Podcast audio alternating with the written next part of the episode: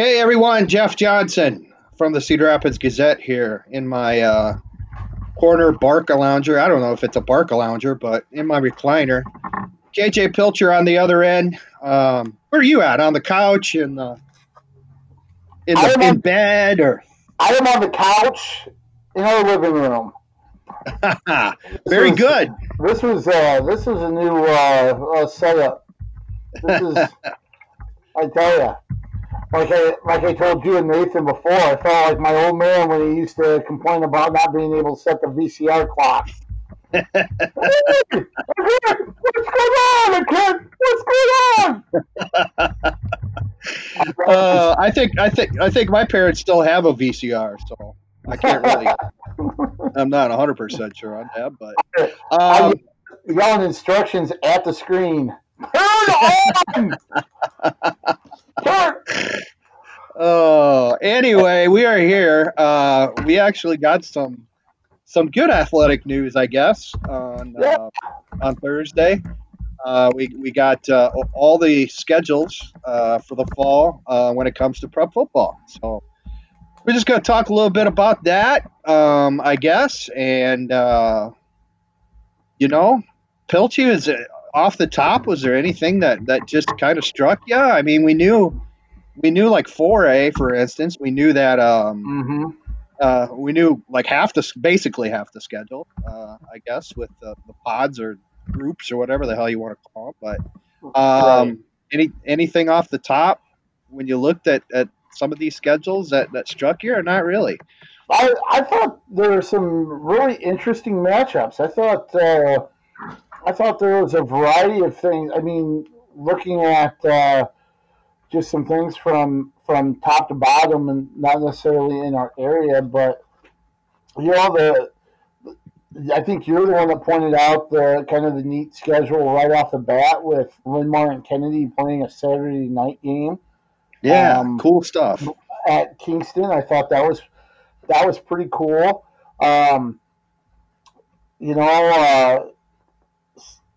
Just some interesting matchups like Johnston and Cedar Rapids Jefferson playing each other. That's not a matchup that I can ever remember coming down the pike before. And then looking at, like Cedar Falls' schedule, did you happen to see that, JJ? I'm just scrolling through right now.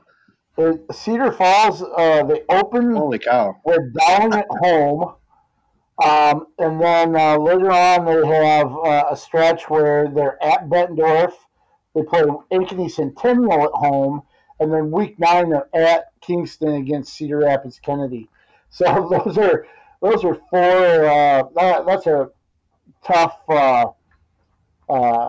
That's a tough schedule right there. I know there's some other games in there that are winnable. But, man, to play those four teams – it's a pretty impressive slate for Cedar Falls, and kind of stuck out for me there. Linn-Mar's kind of in that same boat, not to that extreme, but they opened at Kennedy. They play Waukee. You see Xavier now actually being able to play a metro team besides Marion again.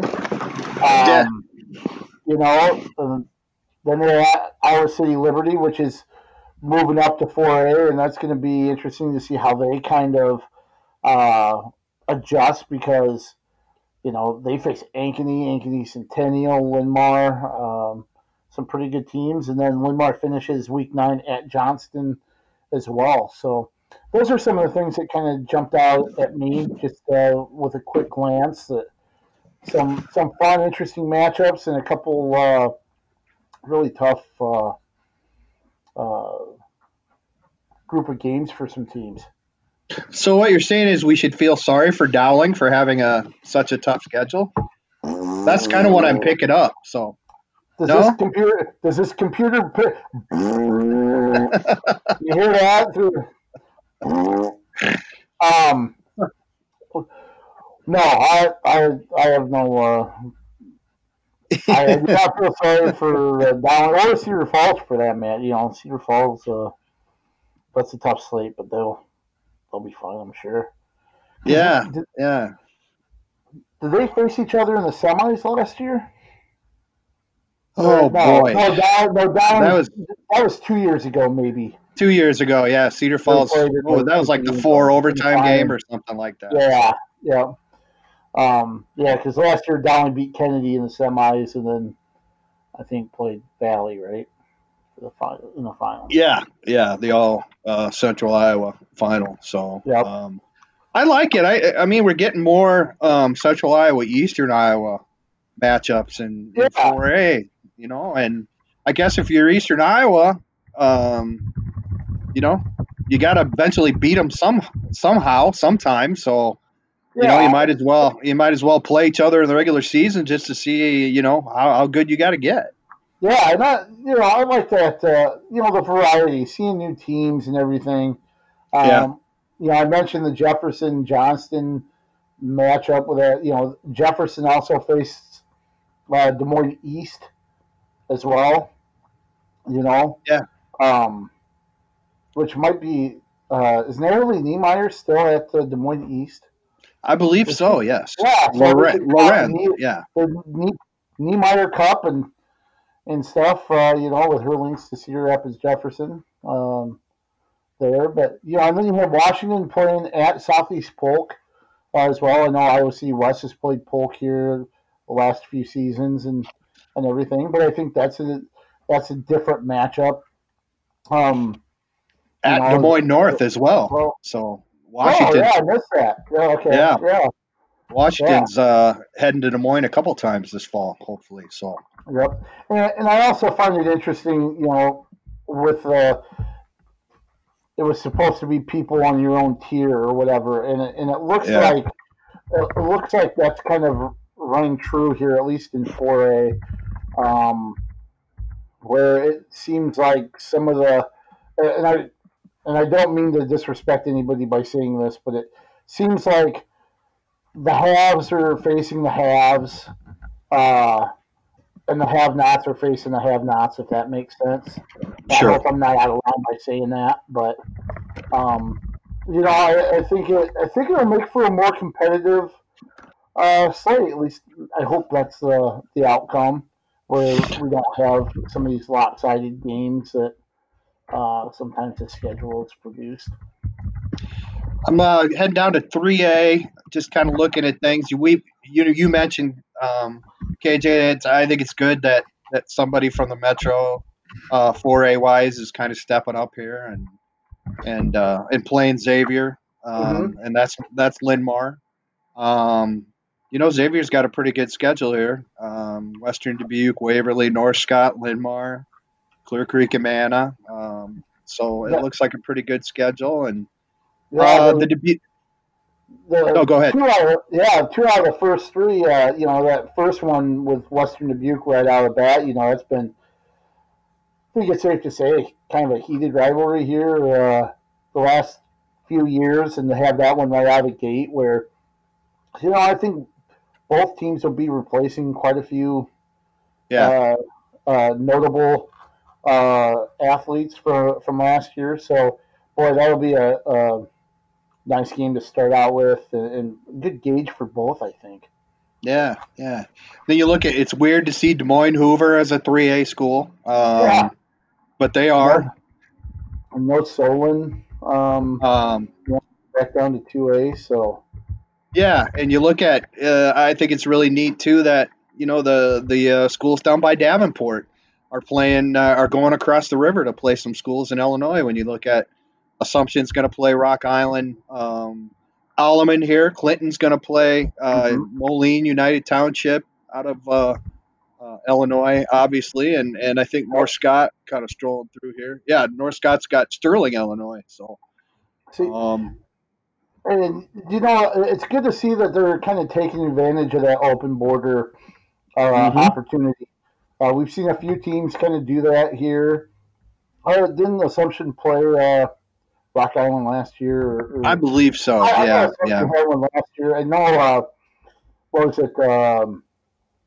it New London that went all the way to Wisconsin or something like that last year? Yeah. You're right. I can't remember the specifics of that, but You're right. It's good to see them kind of using that open border opportunity and go over there and face some other teams and everything. And I just got to throw this in here because of some interaction with people on Twitter. But if you look at Western Dubuque's schedule for this year, it's at Xavier, and then there's at Assumption, and then they host Washington and North Scott.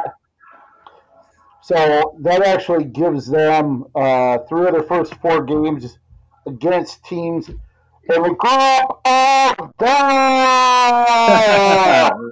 Yes, there you go. Last year, so kind of interesting that they start out with kind of the teams from their pod in the postseason last year. Yeah. And we look at dropping down to 2A here a little bit. Solon, as you mentioned, KJ, Solon kind of dropping down to 2A and still has that game with Mount Vernon, though it's late in the year now, second to last game of the season. Also playing Williamsburg right away, which would be a doozy, you would think, and Washington, Iowa, so. That one with Williamsburg right out of the gate really kind of caught my eye because of, kind of where those programs have been here the last, for quite a while actually. And, week one is just loaded with a lot of good games when you look at, what we've seen so far out of 4A, 3A, and 2A. Yeah, our colleague Jeff Linder kind of threw together some things that kind of caught his eye right away. And you mentioned week one, Western Dubuque and Xavier, although both might be kind of rebuilding or reloading a little bit. And, obviously, Linn-Mar at Kennedy at Kingston on Saturday is really cool. Jeff Wash right away. How about that one? Wow, yeah. You didn't mention that. I overlooked that one. Away in week one. So.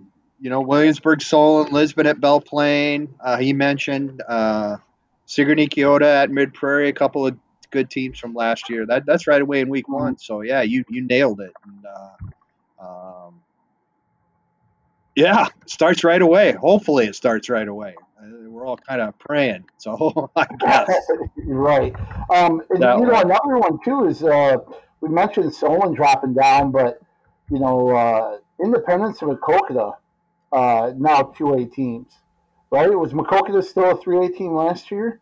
I believe so, yes. Yeah, yes. So, and obviously Independence had, their heck of a season a year ago, unbeaten regular season, and now at 2A opening up with, CPU, and they'll have a game with Waukee on October 9th that could be interesting depending on how Independence comes back from last year. I know they've got some holes to fill, but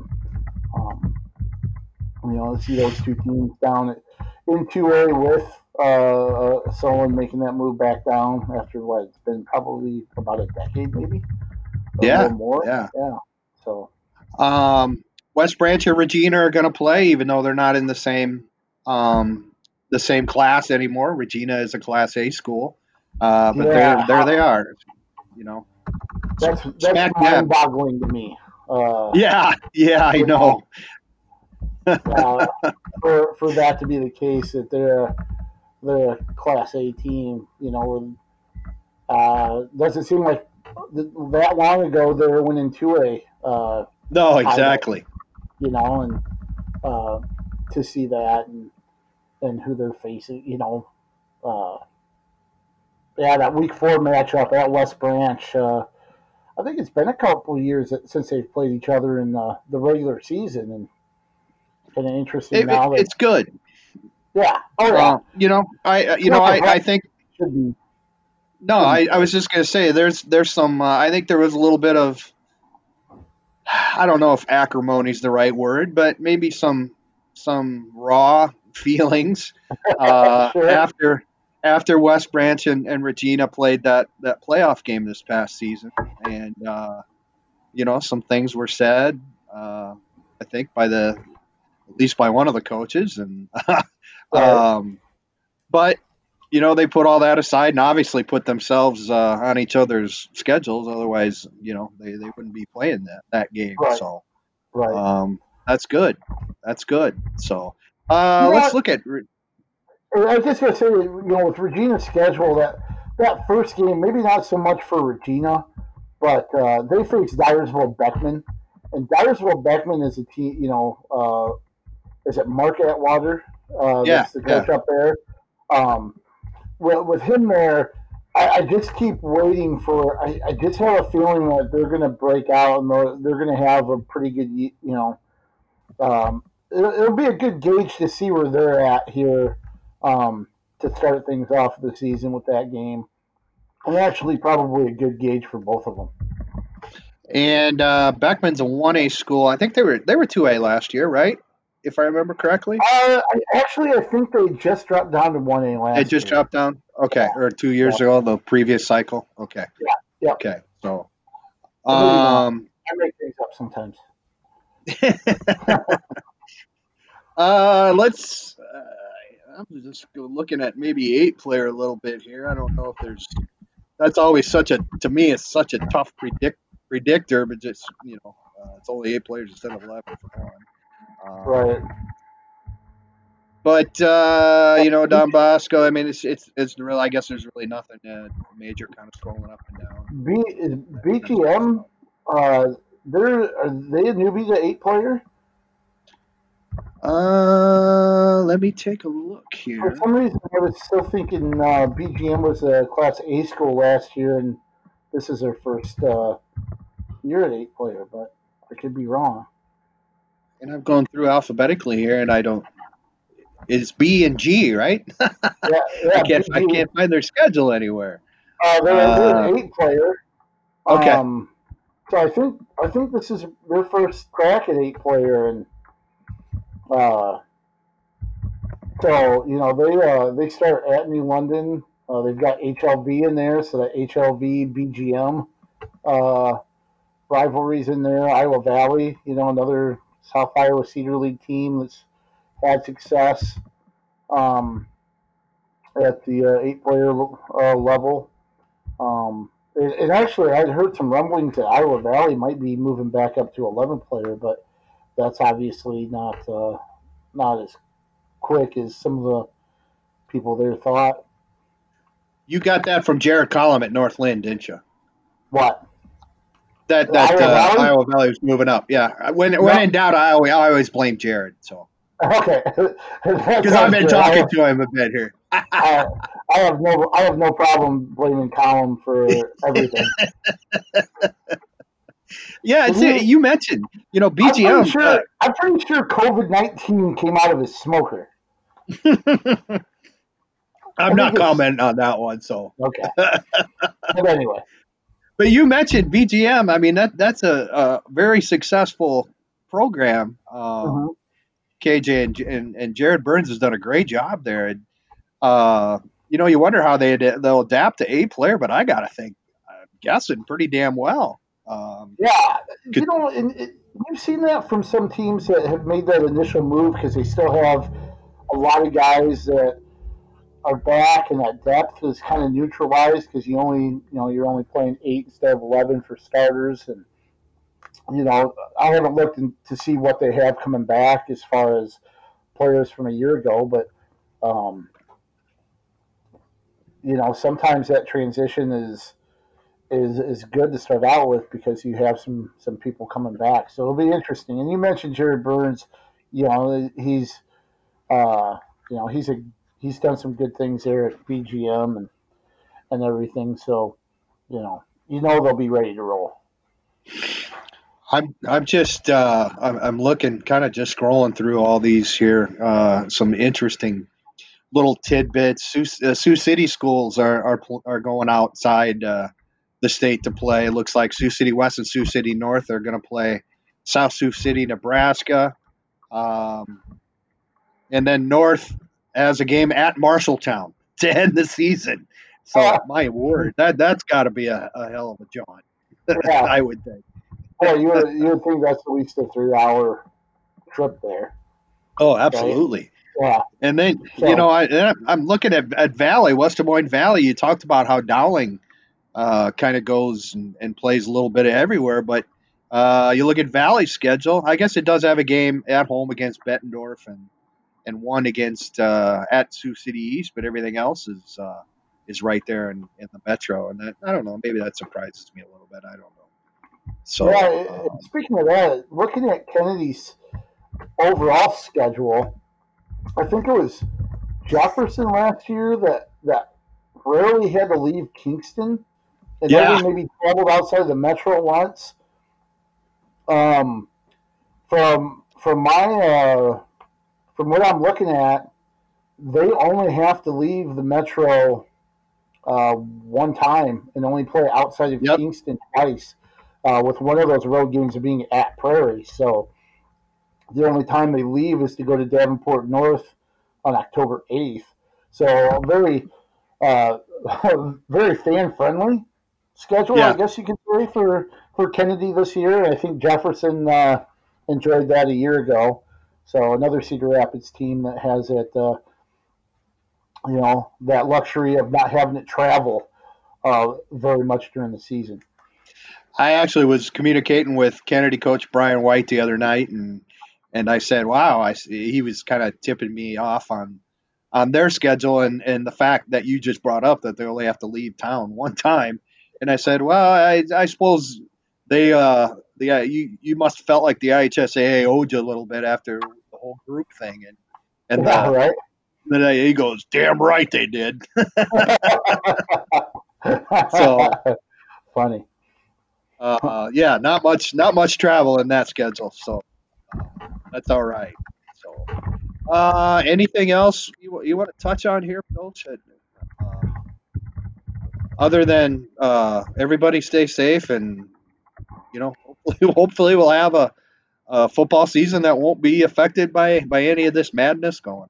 So. Yeah, and I know it's a little bit off topic from what we're talking about right now with the schedules, but one, the springtime is certainly a time where guys are out for track. They're working on speed. Even if they're not natural track competitors, they're out and competing to work on their speed to get faster for football, or they're doing some type of workouts right now to get ready. Or the summer, how is this going to impact maybe even the summer 7-on-7 stuff if some of the things going on extends beyond April, May? If it's an extended, kind of the worst case scenario type thing. So how is that going to affect the guys that are usually, lifting or working on speed improvements right now during this part of the year? And then, if it's going to affect 7-on-7 stuff too. That'll play a part in how the fall plays out too. Sure. Cheap plug. I've sat in on 3 different coaches' chalk talks, video chalk talks this week, believe it or not. Been nice enough to be invited. Jared Collin from Northland, as we just mentioned, he did one. Matt Hattie, the D coordinator at Mount Vernon, he did one. And then he did one for boys basketball as well. And this is a way for the coaches right now to kind of just get together and bounce ideas off each other and actually be coaches when they can't physically can't be a coach right now. So I'm doing that story, and I think it'll be in Saturday. But, awesome. Just a cheap plug. And as you know, Pilty, we got some really, really, really quality guys around here that we get to deal with. It's great. Every sport. No question about that. So no, for sure. And I bet you that's interesting. Like I think I've told you, and maybe even said on the podcast before, we used to do, when we were partners with KCRG and under the same ownership umbrella, we did a coaches show briefly on Sunday nights where we bring 2 coaches in and ask them a handful of questions. And one of the most interesting nights ever was when we had Dwayne Schulte and Kevin Miller in. And by the way, congrats to Kevin Miller for his career, stepping down now and being dad, more than dad and coach. So good for him. But those two, while we were waiting to get in the studio, they started drawing out plays and talking about schemes. And, I mean, I'm just sitting there looking at it and just amazed, and it was freaking awesome. So I bet you those chalk talks have some elements of that, too. And like you mentioned, you know, the coaches we have are so good, you know, and one of the reasons why the competition is so good here is because, you know, the head coaches, you know, like Colin and some of the others in the area know what they're talking about, Matt Hattie, and, you know, I bet you that's it's neat to kind of be a fly on the wall for that.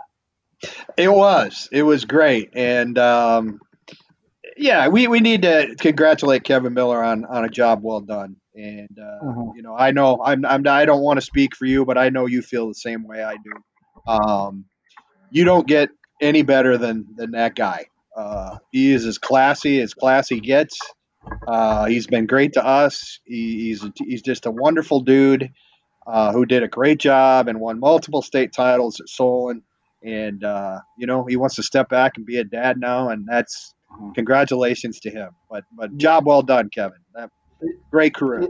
Yeah, and one of the things you hit on it, you know, how great he is and how classy he is, that's win or lose. You know, win or lose, he's been that way, and that's what, you know, that really stands out because – you know, he's always been the first one that if, you know, the wins have outnumbered the losses by plenty. Some of those tough situations, he's been the first one to come and matter-of-factly talk about what happened, and you never heard any sour grapes out of him. You never heard any excuses out of him. He's one in a million, that's for sure. Yep, 100%. So just needed to throw that out there, Kevin. I don't know if you listen to us or not. I wouldn't blame you if you don't. I don't know that I would. But, you know, great job. Great job. Congratulations, Coach, and enjoy your extra family time here. So, Pilcher, anything you want to add before we sign off here? Not too much. You know, we're working on some things, you know, even though the spring sports are suspended.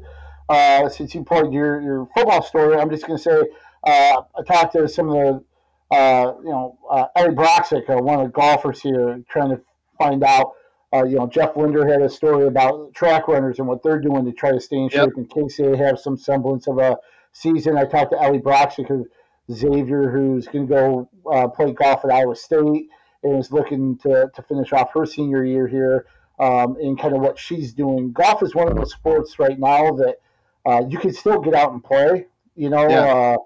It's probably not as hampered as some other things, just because it's outdoors and you're not in close proximity to others.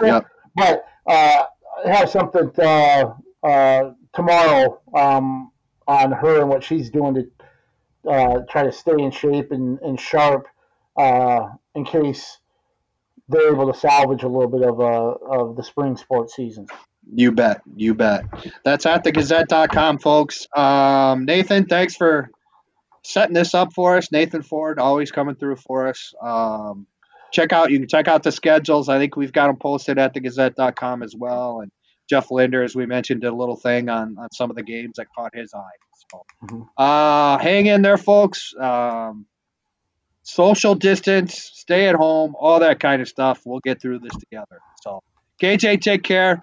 Thanks everybody for listening, and we'll talk to you sooner, hopefully, than later. Take care.